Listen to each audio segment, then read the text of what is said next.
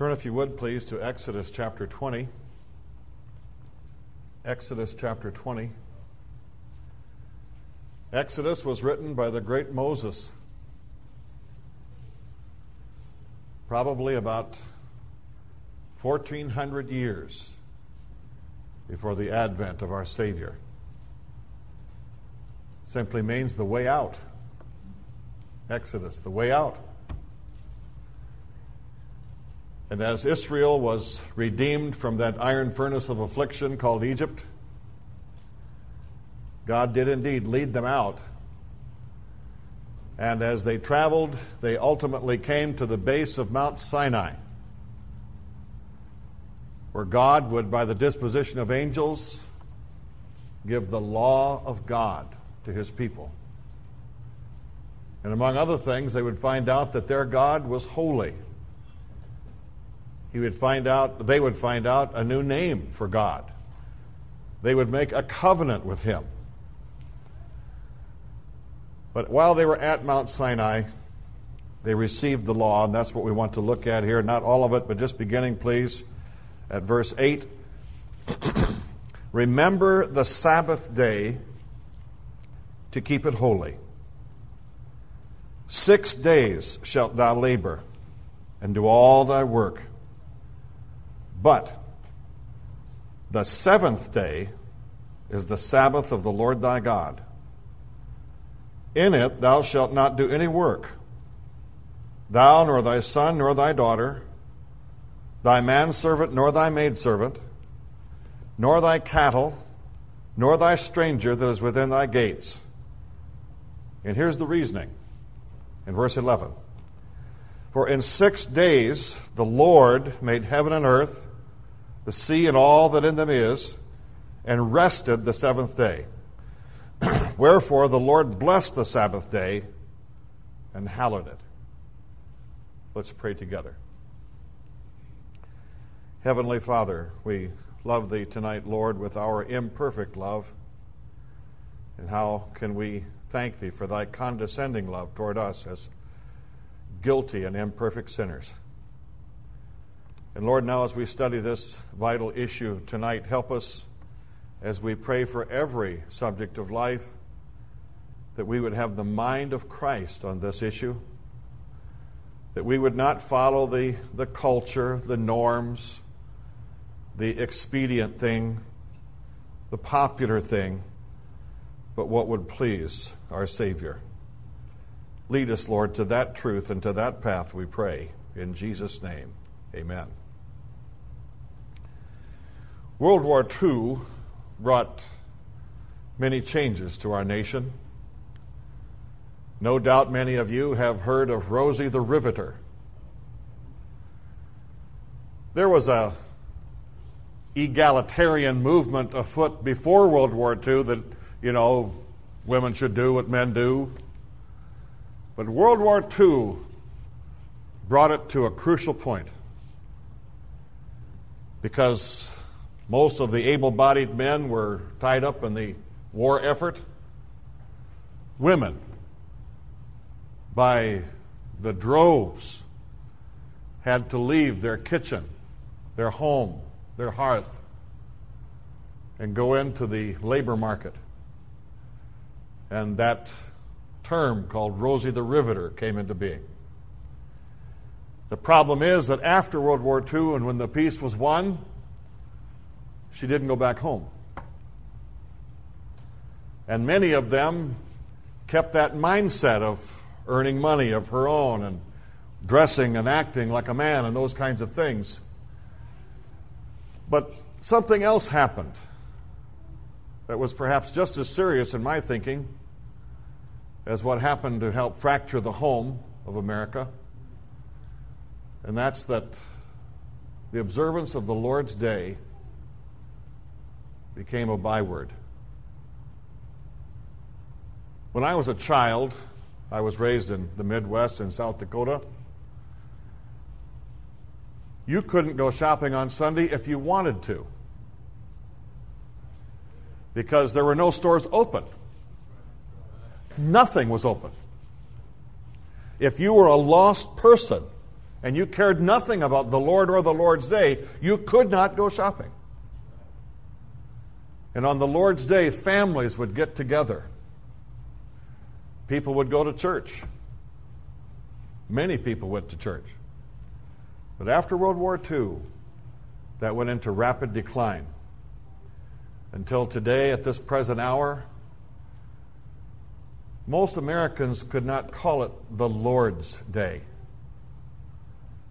Most Americans would call it my day. It's no longer the Lord's Day. Now, why do people dislike Sunday as what some have referred to as the Christian Sabbath? Well, may I submit that, first of all, because we have a wrong attitude toward the Lord. I was born wanting my way.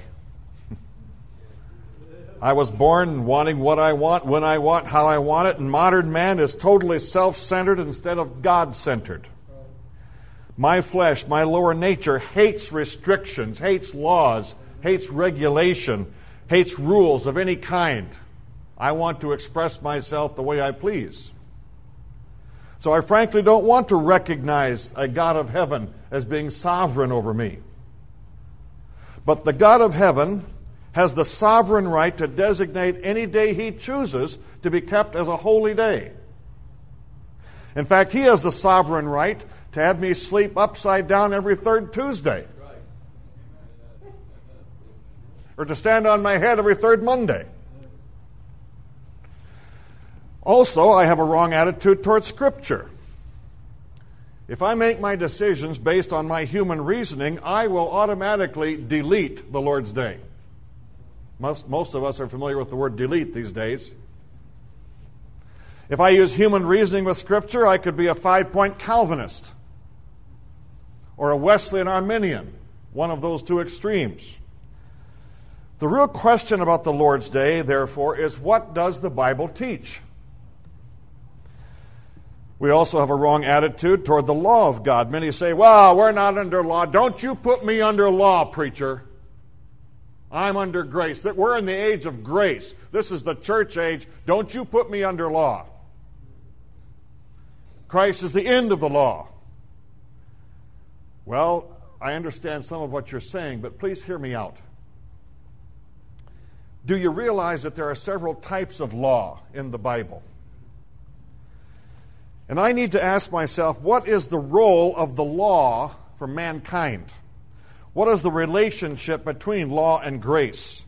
Let's take a look at God's law and let's look at its purpose. What, what's the purpose of God's law?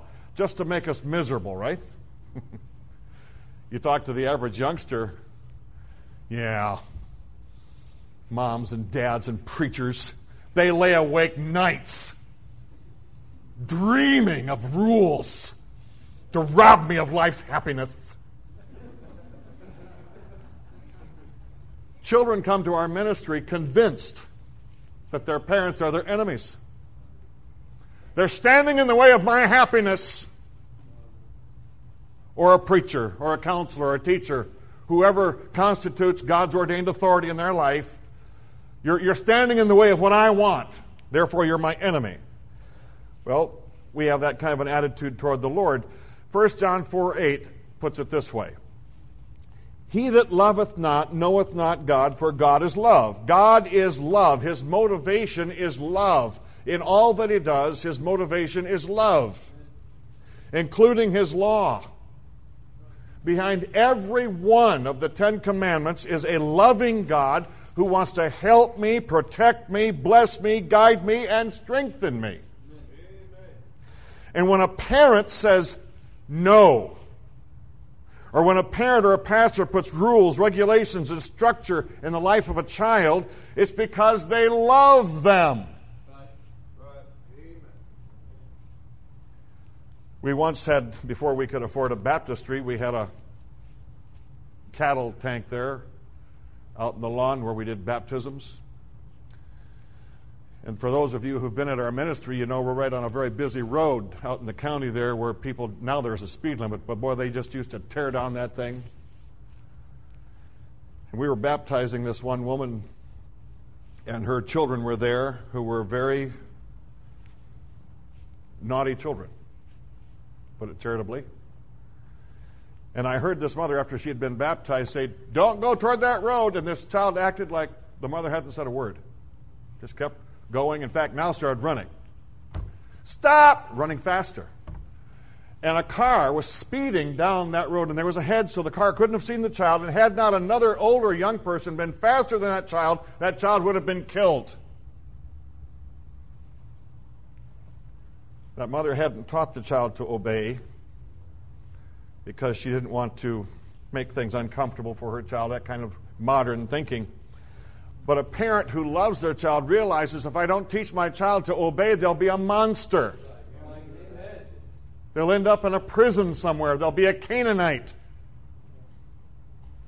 So, God, just like a loving parent, puts rules on us because He loves us. His motivation is love, what's best for us and our future.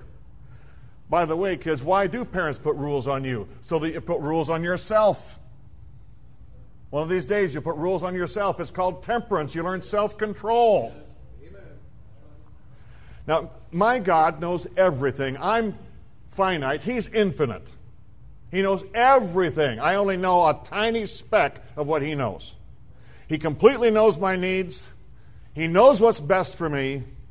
I don't always know what's best for me. In fact, I do a lot of stupid stuff. I eat stuff that looks good and tastes good, but it's going to kill me. I do all kinds of stuff that's not good for me, but, but the Lord knows what's good for me and what's best for me, and He does everything that's in my best interest. You know, what do we do? We, I hope no one here, we, we smoke. Hope that doesn't include anyone here. You know, we, we chew tobacco. We do all these, take drugs. We, we, we are, people are immoral. We don't get enough rest. We overeat. We sin in many spiritual and sinful ways and fleshly ways. But unlike us, God wants to completely meet our needs in every way, even that which we may not like or appreciate. All food is not ice cream. Some people can't stand certain foods. Now, I've gotten to where I just about eat anything in sight. But you know, we don't need just ice cream, we need vegetables. We need sprouts, we need broccoli, we need Brussels sprouts, we need cabbage, tomatoes. We need all kinds of good things. We need fiber, we need activities. Not all activities are fun. My, my dad thought nothing of getting us up before the chickens. I didn't think much of it either to milk those cows. We had cows to milk. Get out of that, bo- get out of that uh, bed, bed, bed, boys. Got those cows to milk. And boy, he'd better hear two feet on the floor, or he'd be up there, and boy, then things would fly. That wasn't fun, but it taught us valuable lessons. All activities are not fun, but we need exercise, we need balance, we need structure. Not all spiritual duties are delightful. I can come in the morning, open my Bible, and I have a cold heart. And I have to warm my heart. But as I read and as I exercise that duty, then my heart warms. And I get to where I, where I ought to be. But we need prayer, we need Bible study, we need preaching, we need the Lord's day. But we will do stupid things just because of our lower nature. We had a doctor come and talk to us one day there at the ministry. He said, I'll never forget this.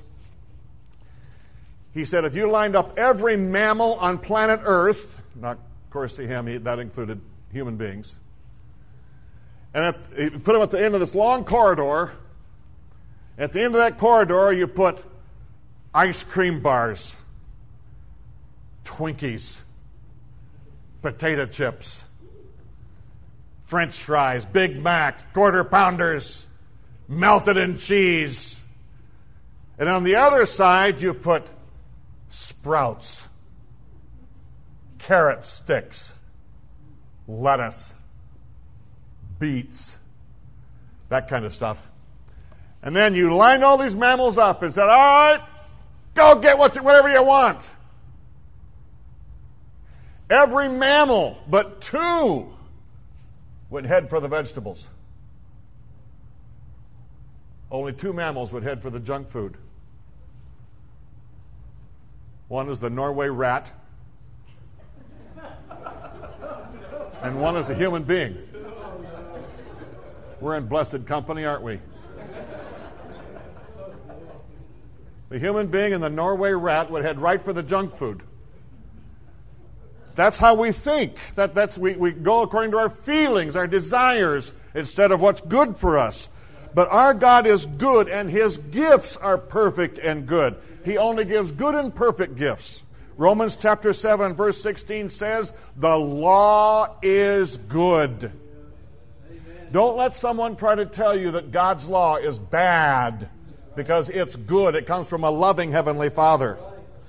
God, unlike our legislatures and our congresses and our city councils and the United Nations and religious councils and all these bodies, all of those people distort things. They, they, damage things. They're, they're defiant. But God only makes perfect, all wise, good, and beneficial laws. But city councils and congresses make laws that are stupid. We may not always understand a law, but I know if it's from God, it's a good law. Children don't understand rules and restraints, especially in their formative years. When they're, they're young and plastic and formative years, they don't understand. And that's why you don't reason with them.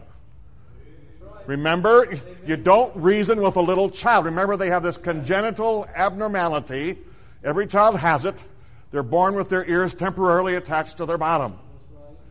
Now, praise God, they eventually gravitate to their head, but that's how they hear you at first.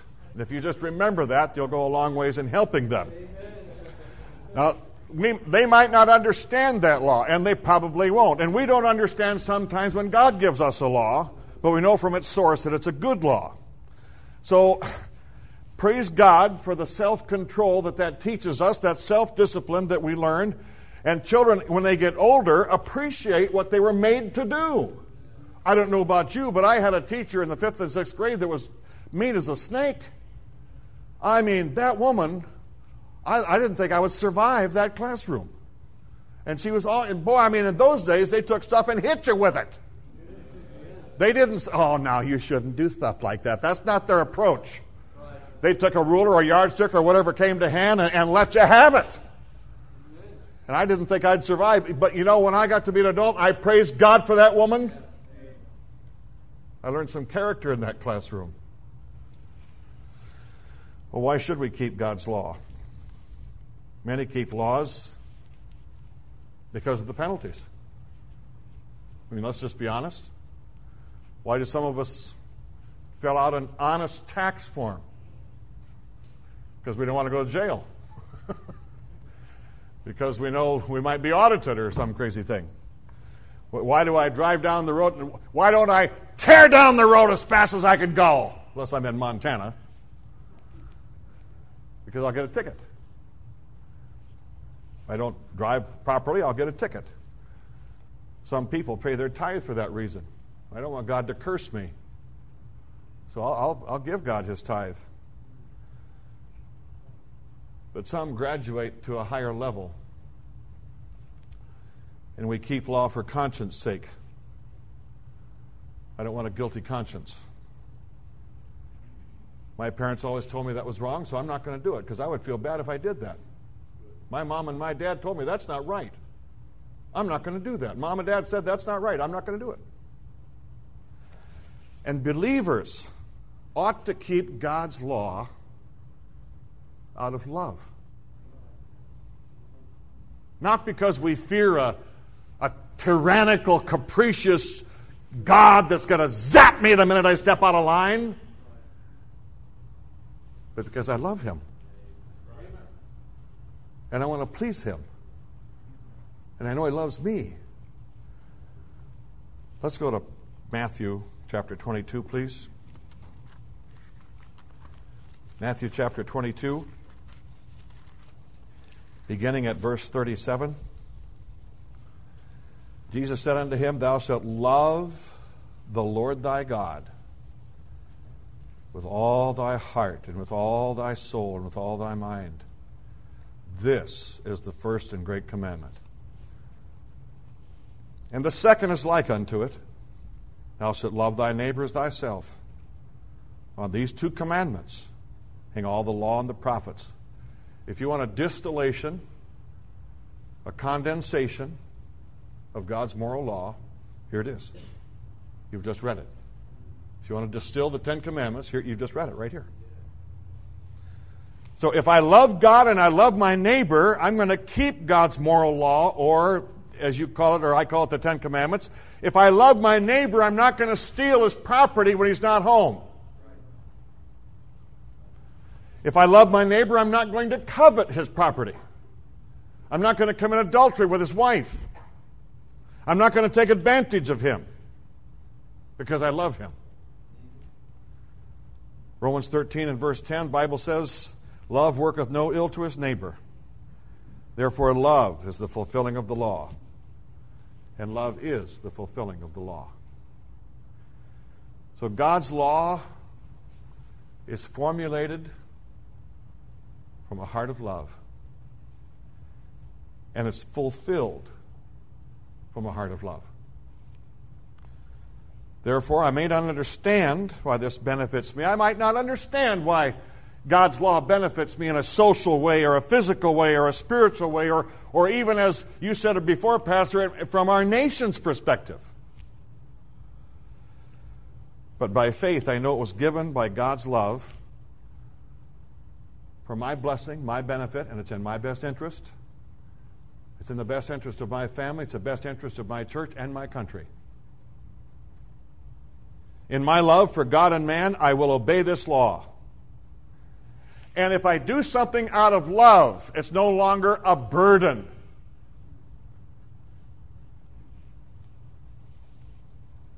The story is told of a young man who was carrying another young man on his back.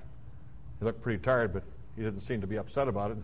Well, you look tired. Well, I am kind of tired. Well, aren't you sick of carrying him? Well, no. No, I'm not tired of that. He's my brother.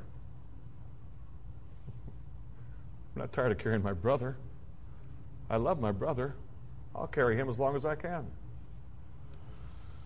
So, in my love for God and love for man, I will obey that law. It's not a burden, it's not a heavy weight, it's not chains. A lot of these young hearts that come to our ministry have somewhere along the line gotten this idea that their faith is chains. They, they see their faith as a bunch of do's and don'ts, this long list of rules. And may I say, whether you're young or old here tonight, I, I feel sorry for you if that's the level at which you're serving God. Because our relationship with Him ought to be based on love. And when I love him, it's no longer going to be rules and do's and don'ts, a bunch of chains. It'll be because I love him. That makes my yoke easy and my burden light. I said a moment ago that there's different types of law. Specifically, the Bible talks about three there's civil law, there's ceremonial law, and there's moral law. The first two that I mentioned, civil and ceremonial, were temporary. But the last is permanent. The first two fit into certain dispensations of God's timetable for mankind.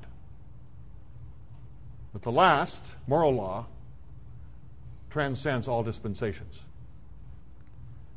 The civil law was given to Israel as a legal system for Israel as a nation, as a people. And again, it was loving, it was, it was very practical, it was very wise. It wasn't meant to hurt or irritate or get their goat. It was necessarily binding on others.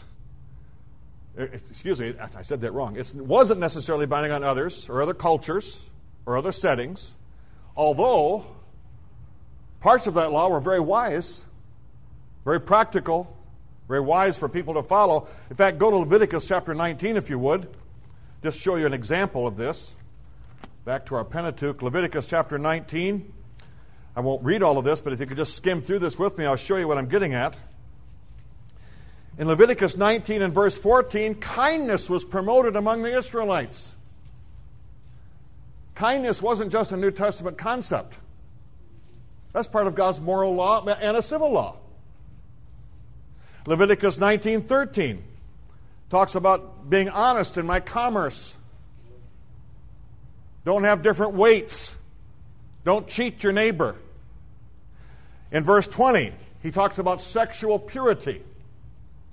In, in verse 23, he talks about sound husbandry. Verses 26, 27, and 28, the avoidance of paganism. Verse 29, honoring one's family.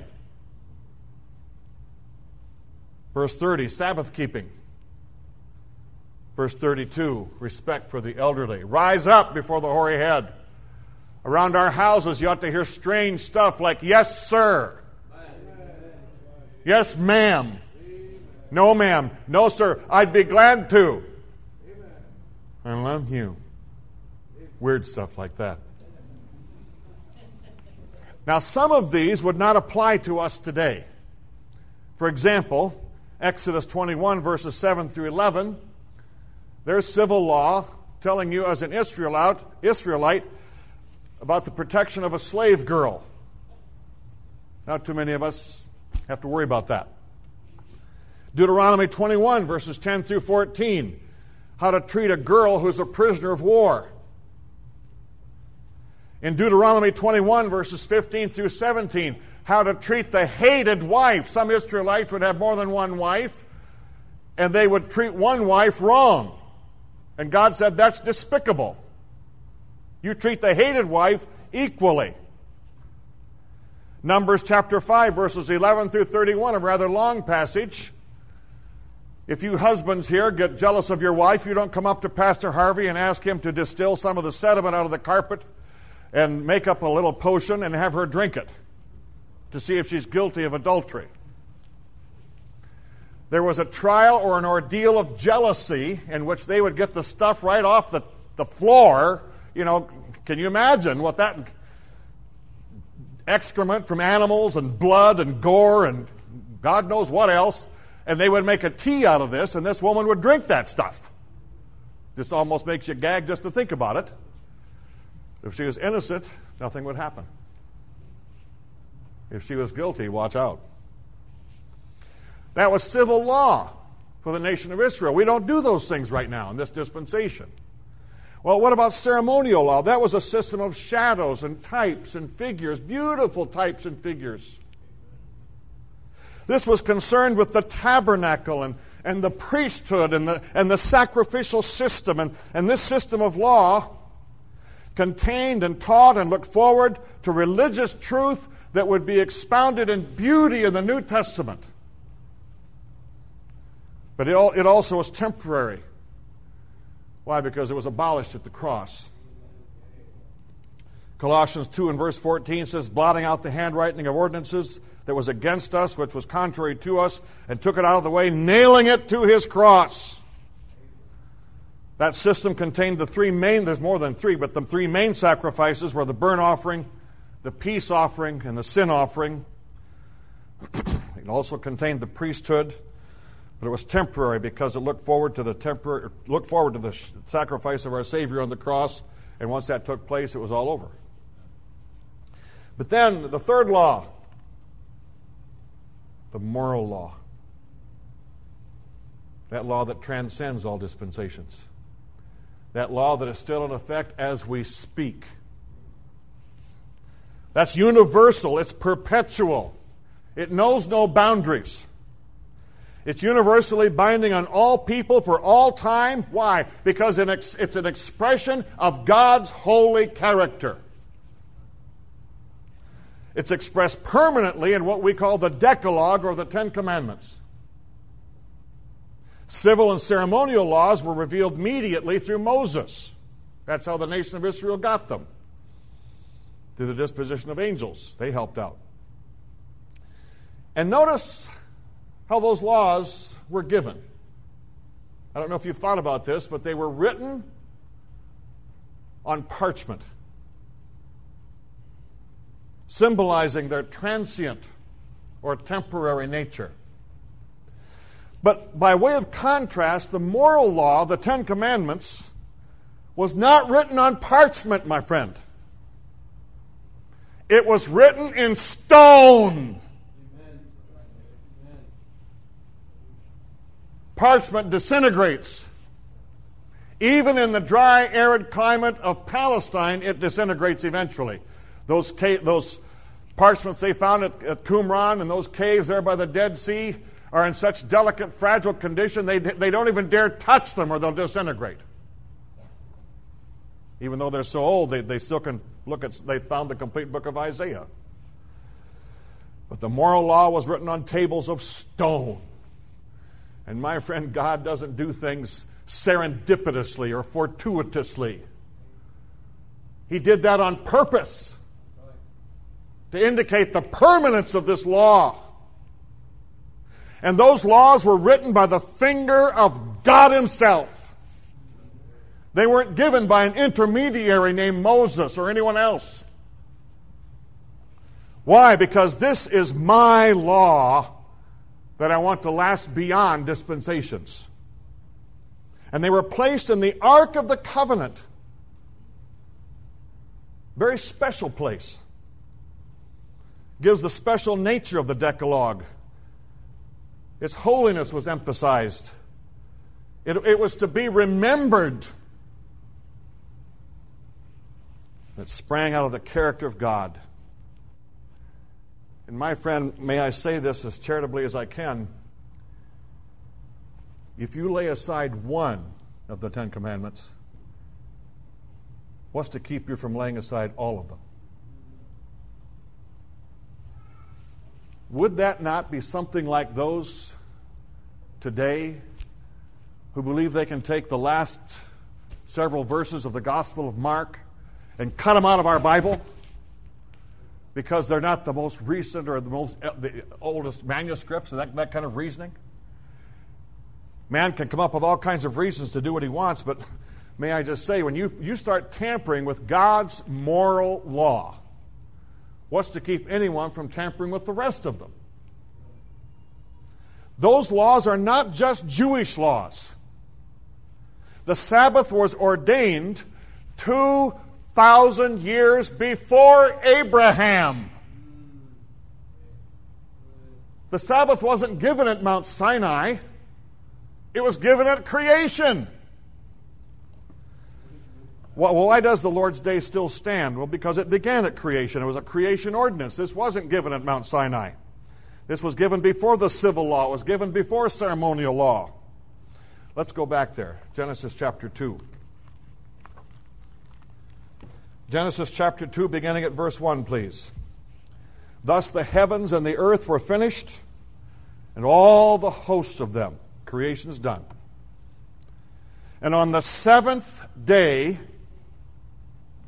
God ended his work which he had made, and he rested, that word from which we get the word Sabbath or Shabbat, on the seventh day from all his work which he had made, and God blessed the seventh day and sanctified it, because that in it he had rested from all his work which God created and made.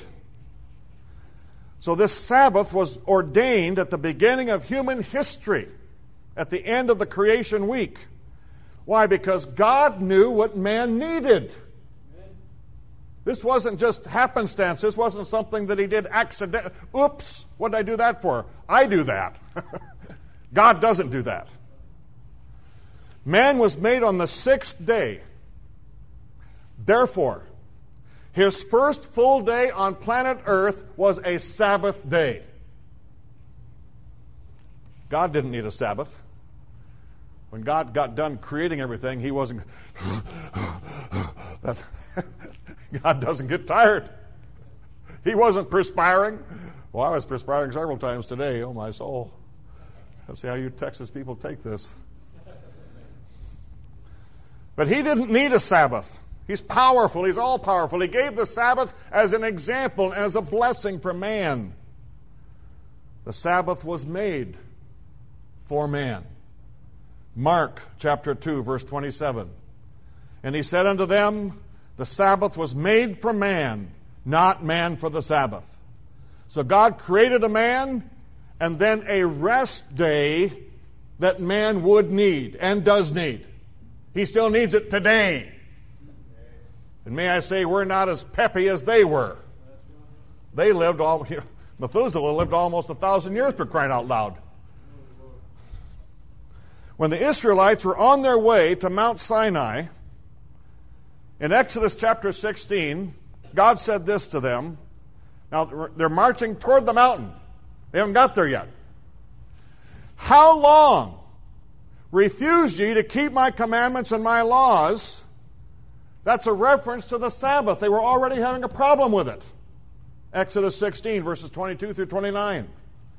There was a Sabbath law of creation before Mount Sinai, as I've said a number of times, but it was ordered at Sinai. The Ten Commandments, including the Sabbath, were given at Sinai, but were actually around before then. Lamech in Genesis chapter 4 knew that murder was wrong. In Genesis 27, Jacob knew that stealing was wrong. That old poacher, that heel grabber, that liar, that trespasser. I like Jacob. You know why? Because I identify with him. And if God will bless a scoundrel like him, I have hope. Genesis 39, Joseph knew adultery was wrong. The Israelites knew it was wrong to not observe the Sabbath. Adam knew it was wrong to not observe the Sabbath. Well, who should keep it? Everybody. Young, old, male, female. If you have a team of horses, your team of horses should keep it. If they're used to do work. If you have animals, if you have a, a chihuahua that runs a, a, a little wheel to run electricity for you, he needs to rest on the Sabbath. Every beast of burden had to rest on the seventh day. I don't know if you notice as you read the Decalogue, but the, the, the fourth commandment, the, the Sabbath commandment, is the longest of the ten, the most detailed. Well, now how do we do this? If I'm to do this, how do I do it? Well, you, you rest from normal activities. The very word Sabbath comes from a word which means rest. Rest. No, it's not, this isn't rocket science. It's rest. You ever heard of a good old Baptist nap? You are observing the Sabbath when you take a good old Baptist nap. It's a rest to keep it holy. You not only rest, but you keep that day holy. Devote that day to the Lord, worshiping Him, serving Him, keeping it for the purpose that God ordained it. It's not my day to do my pleasure, it's His day. So every week, these Jews had a reminder that God was their creator. Exodus 20, verse 11 For in six days the Lord made heaven and earth, the sea, and all that in them is. So every seven days, the Jews were reminded God created us. Secondarily, they were also reminded that God was their Redeemer. Exodus 22 I'm the Lord thy God, which brought thee out of the land of Egypt.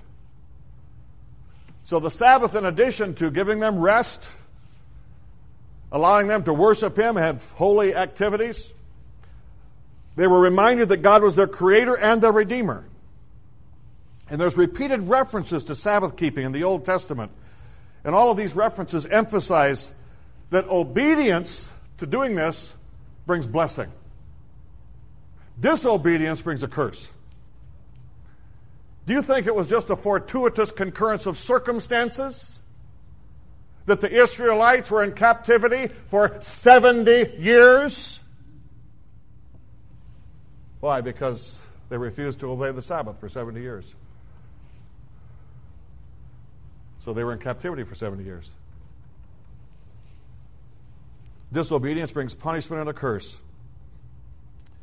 Jeremiah 25, verses 11 and 12, tells us about that. They weren't observing the law, including the Sabbath, so they were in captivity. And so the land would observe its Sabbaths. Our Lord Jesus Christ commanded the Sabbath. First of all, by his example. Luke chapter 4, verse 16, the Bible says this As his custom was, this was a habit for him He went into the synagogue on the Sabbath day. Synagogue, that's the place of meeting. The believers on the Lord's day go to the place of meeting. But not only by that, but by his deeds. Our Lord attended Sabbath worship. He healed people on the Lord's day or on the Sabbath day for him. Mark chapter 2, verse 23. He healed that man with the withered hand in the synagogue. He walked quietly with his disciples through cornfields. But he also observed it by his words. Mark 2:28 Therefore the son of man is lord also of the sabbath. The lord was the lord of the sabbath. It's his day not man's day. The sabbath was given for the benefit of all. It wasn't only made for Jews it was made for the race. It was made for mankind it's not just for one time it's for all time since man was since this was made for the people and not vice versa. These people can't determine how they're going to use it as they please unless they want to pay the price of his displeasure and his possible curse. This day would then cease to be the Sabbath and would be a day defined by a man, whatever he pleases to do on that day, however he defines it. The Pharisees had added incredible burdens to the Sabbath. You could only walk so many steps. You could only do certain things. If uh, a you couldn't swat a mosquito unless it bit you, or some or crazy laws they had. But far from dismissing this law, the Lord Jesus ties his disciples even more tightly to it. Go, please, to Matthew chapter 5. I believe we read this today here in this auditorium. Matthew chapter 5, the beginning of the Sermon on the Mount. Look, please, at verse 17. Think not that I'm come to destroy the law or the prophets. I'm not come to destroy, but to fulfill. Now, that could not have been the civil law he's referring to there. Because that was ended. It could not have meant the ceremonial law because that was ended, although he did fulfill the ceremonial law. This is a recognition of the moral law. He recognizes the Ten Commandments as a universal standard of right and wrong. Mark 10, verse 19, he says, Thou knowest the commandments. And he began to quote the Ten Commandments as the way a righteous man ought to live. He's talking there to the rich young ruler. Well, what day is this? Exodus 20, verses 8 through 10, the seventh day. The seventh day is the Sabbath. Now, the fourth commandment does not state that the seventh day is the Sabbath, but that the seventh in relation to six days of labor. This commandment doesn't specify which day we should keep as the Sabbath, just that we keep every seventh day. The Christian Sabbath, more appropriately, biblically called the Lord's Day, for us is Sunday. And that's just as much of a reality as the seventh day was to the Jew. There's nothing in the law telling us which day to count. Well, why this shift from the Jewish Shabbat, the, the seventh day, the Saturday, you know, if you lived in Israel, you, you have three days off. The Muslims observe Friday, the Jews observe Saturday, the Christians observe Sunday. Can't imagine being a boss over there and hiring labor, oh my soul. what if you had people in all faith, all three of those faiths? Oh my goodness. Well, why, do you, why was that shift made? from Saturday to Sunday. Well, think about this. The Lord rose on Sunday, the first day of the week. The Lord could have resurrected our Savior on, on the Sabbath day, but He didn't. He resurrected Him on Sunday. He wanted to deliver Christianity from Judaism. There was, there was going to be many problems along that line, and he wrote the whole epistle to Galatians to, to help with that. One of the early church fathers, a man named Ignatius, trained by the Apostle John. He lived in the first century. He was one of the early church fathers. He said, Let us no more sabbatize, but let us keep the Lord's day on which our Lord arose. I believe that's the teaching of the New Testament. All four Gospels mention this. His resurrection signified the completion of redemption. the original and Jewish Sabbath commemorated the completion of creation. But the Christian Sabbath, or i call it the Lord's Day, commemorates the completion of salvation. For the Jew is creation, for us it's salvation. Our Lord's first appearance to a gathered group of believers was on Saturday? No. It was on Sunday. John chapter 20, verse 19, in the upper room. Then that same day at evening, being the first day of the week, came Jesus. He then expounded the Lord's word to the Lord's people on the Lord's day. His second appearance to these disciples was on the next Sunday. John chapter 20, verse 26. And after eight days again, his disciples were within, and Thomas with them. Then came Jesus, the doors being shut, and stood in the midst and said, Peace be unto you. The Holy Spirit descended on the disciples on Pentecost, a Sunday, the Lord's Day. Jesus said he would send his Holy Spirit. He sent him on Sunday. The early Christians met for worship. Those 3,000 that were saved on Pentecost were probably almost 100% Jewish. But they gathered on the first day of the week instead of Sabbath, instead of the Jewish Sabbath. Paul arrived on Monday in Troas, but remained until the first day so he could preach to the disciples on Sunday. They broke bread on that day, and Paul preached to them, Acts chapter 20, verses 5 through 12. Paul told the Corinthians to arrange their giving on the first day of the week. 1 Corinthians 6:12. Why would he do such a thing? Because that's the day they work and it'd be hard for them to do it? No. That's the day they met for worship. Sunday, the first day of the week, the Lord's Day. He knew they met on Sunday. The Lord's final revelation to the church was on Sunday. The last book of our New Testament, the Apocalypse, the Revelation. Revelation 1, verse 10 John was in the Spirit on the Lord's day. Well, how do we keep that day? Beloved, if I dare say that. Friends, I'm not going to stand up here and make a list for you. But may I give you some principles that I try to observe? Because I'm a firm believer in soul liberty. As a Baptist believer, I believe all of us are going to stand in the judgment bar of God and we're going to individually give an account of our stewardship. And on that day, it's not going to make much difference what the pastor did or the deacon did or someone else did.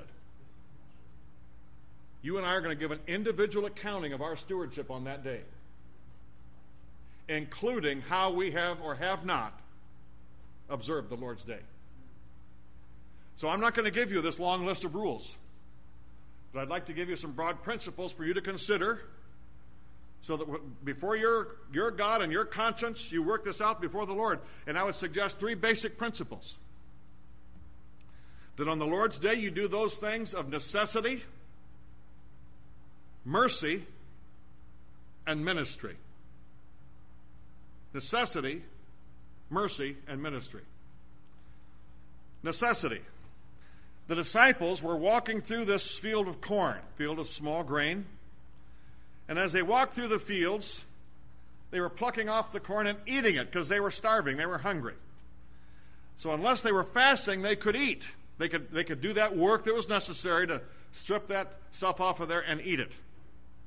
So the Lord taught us that you can do you can, that kind of work on the Lord's day was necessary. The Lord taught us we can pull our ox out of the ditch. If you have a herd of dairy cows, you better milk your cows or she'll be cross-eyed by Monday, I'll tell you that.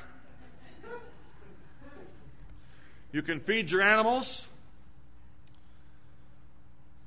but don't plow with your animals. That's not necessary. You can put wood in the stove. You could use your water and your electric. Is it necessary? I don't think it's necessary for me to shop on the Lord's Day.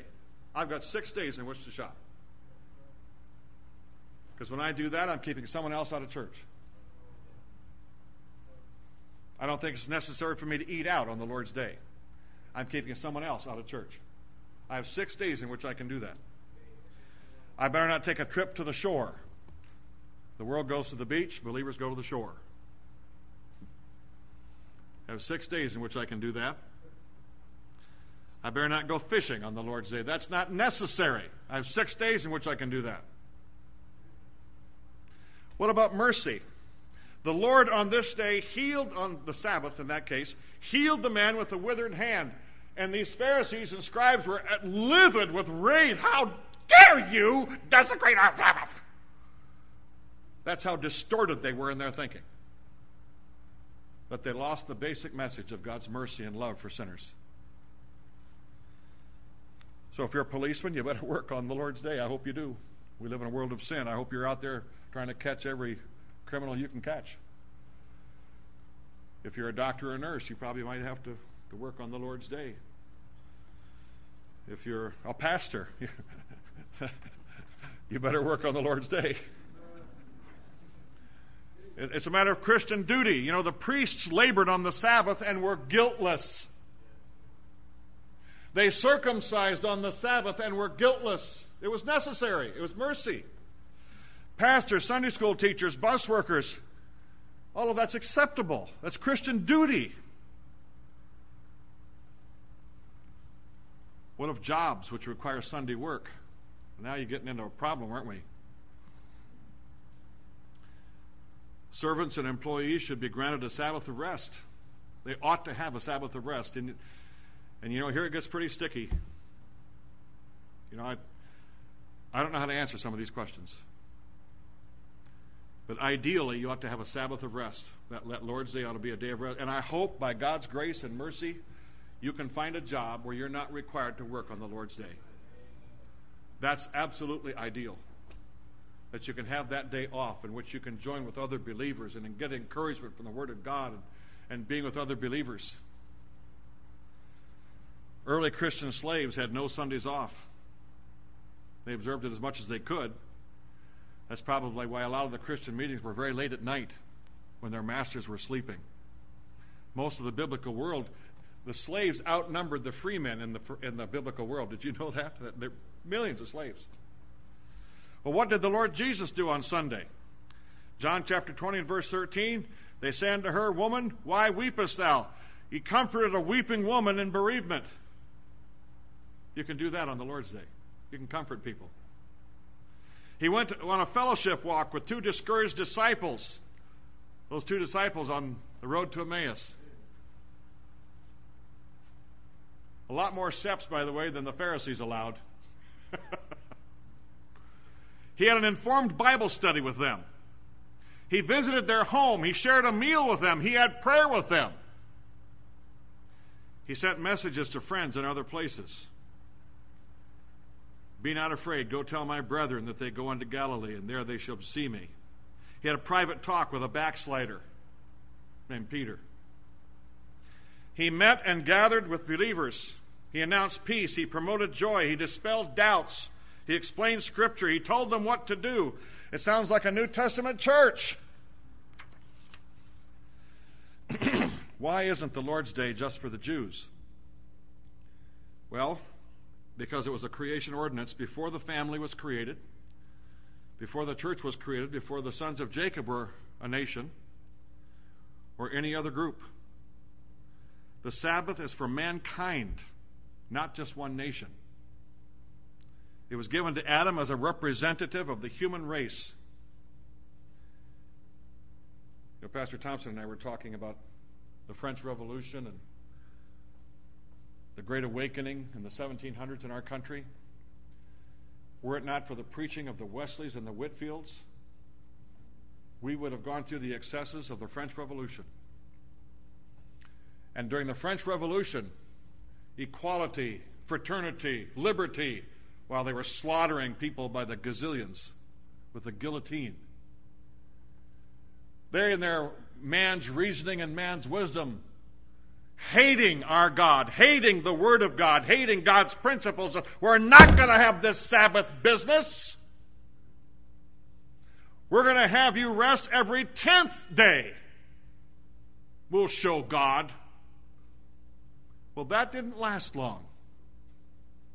They had to go back to one rest day in seven. Why? Because God knows he knows what He's doing. He made us, He knows the rest we need. We need one rest day in seven. Mankind needs that. God made him that way. and if Adam needed it in a perfect world, how much more do we need it today with all the pressures we are under today? Well, didn't the Lord Jesus criticize the Sabbath? No, no. He said he was the Lord of the Sabbath. He did criticize what the Pharisees had done with the Sabbath. Yes, he did that. They added multitudes of these rules and regulations which were entirely out of their own reasoning. They prohibited 39 forms of labor with all kinds of enormous detail. Like I told you before, it was wrong to kill a flea unless the flea was biting you. If the flea was biting you, then, then okay, then, then you can kill it. You can't eat an egg if that egg was laid by that hen on the Sabbath. That's a Sabbath egg. Don't you eat that egg. The Lord Jesus spoke 11 times on this subject, and each time he corrected all this superstition, all these additions. He never denied its necessity, nor did he deny its necessity, or its holiness, rather. He, he didn't abolish the Sabbath any more than a man abolishes his car when he's cleaning off the road tar. He just cleans it up. Well, wasn't it a, a Roman Pope that brought in Sunday? No. It was declared a public holiday in 321 AD under Constantine, and he was a Roman emperor. But believers had already been observing Sunday instead of Saturday for 300 years prior to that date. So don't blame that on Constantine. Well, I thought every day was to be kept holy. Well, you're very admirable. Yes, every day is holy in a sense, not just Sunday, but the Lord's Day is unique. It's one of a kind. It's that creation pattern, one in seven. Keeping the Lord's Day doesn't sound like a day of joy and gladness. Well, if that's your attitude, if that's your thinking, if that's your conclusion, may I say that the problem is with your thinking. Our culture, our country. It's not the fault of the day. The key is, first of all, being saved. Because if you're not saved, this is going to seem like nonsense to you. And then, if you're saved, you need to be an obedient believer, because if you're not, then it's going to be chains to you rules, regulations. But once you're an obedient believer, then you want to love Him and please Him, and you'll want to keep this day. Why? Because the Lord's Day is a foretaste of heaven. If you enjoy the Lord's Day, you'll enjoy heaven. The Lord's Day is a drag. And I suppose we better go. Well, the problem's with your heart. You have a religion of convenience. You have a problem with a lack of love. Well, can I shop on Sunday? Well, my principle is not to do so. If at all possible, I try to get my gasoline on Saturday. I try to get my groceries on Saturday or any other day of that week because it makes others work. It hinders my testimony, and encourages others to shop. well, as we analyze what we've covered here tonight, my friends, may I say that we're, we're either keeping or profaning the Lord's day. Go with me, please, to Isaiah chapter 58.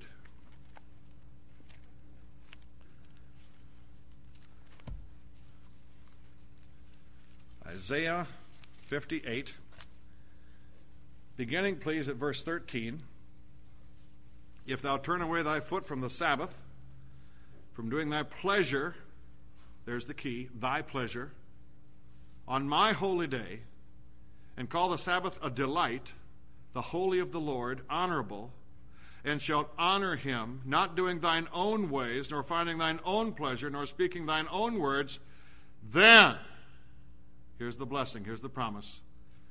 Thou shalt delight thyself in the Lord, and I will cause thee to ride upon the high places of the earth, and feed thee with the heritage of Jacob thy father, for the mouth of the Lord hath spoken it. If I were you, I'd put away the golf clubs or whatever else, the bicycles, the tennis rackets. Be present for every service in the Lord's house. Spend time in scriptures and prayer. Do deeds of mercy. Visit sick people. Visit those who need to be visited. Try to lead people to Christ. That's, that's allowable on the Lord's day. It's a part of doing justice and judgment. Not my own pleasure, but God's. That can be a delight, not a burden. Because remember, my yoke is easy, my burden is light. And the more pleasure you find in God, the more pleasure you'll find in doing this on Sunday. In 1831, a Frenchman by the name of Alexis de Tocqueville came to America from France to observe our very unique country because our country already had quite a reputation in the world. Quote, She's great because she's good. He talked in his book about on how the Lord's day everyone stopped working. No one worked. Not even the lost reprobate would work on the Lord's day. And all across America, he said, I saw people heading toward their church building. The French couldn't understand this. When the French soldiers came to help our forces in the 1700s, they thought Americans were religious fanatics. He was amazed. And when our nation did observe the Lord's Day, we were a great nation. We were a creditor nation. Now we're a debtor nation. We've fallen from that high position. But you can personally have blessing. God's people can live in a wicked nation and have personal blessing. You can observe that Lord's Day as, as an individual and as a family and as a church. I hope every sports team that plays on the Lord's Day loses. And they get all these people up there and give their testimonies about their, their game, and because some of these people name the name of the Lord, you know. But they play their games on the Lord's Day. For filthy lucre, they pollute the Lord's Day and encourage others to do so. Some of you might remember a baseball pitcher by the name of Sandy Koufax. He refused to pitch on Saturday. He was a Jew. He, more, he had more respect for his Jewish Sabbath than Christians do for the Lord's Day. Eric Liddell, that famous runner, refused to run in the Olympics on Sunday, and I say, good for him. You desecrate and ignore and pollute the Lord's Day at your own peril. The Lord felt so strongly about this under law that when an Israelite went out and gathered sticks, he was executed. It's the Lord's day, not my day. It's his day. Now, we live in a free country. I cannot legislate what you do, nor can your pastors. But I challenge you by the grace of God to make this the Lord's day in your life not your day. It's not Sunday. That, that day comes from ancient heathenism. That's the Romans' worship of the sun. It's not the Sabbath. That's Jewish. The Bible calls this the Lord's Day, the first day of the week.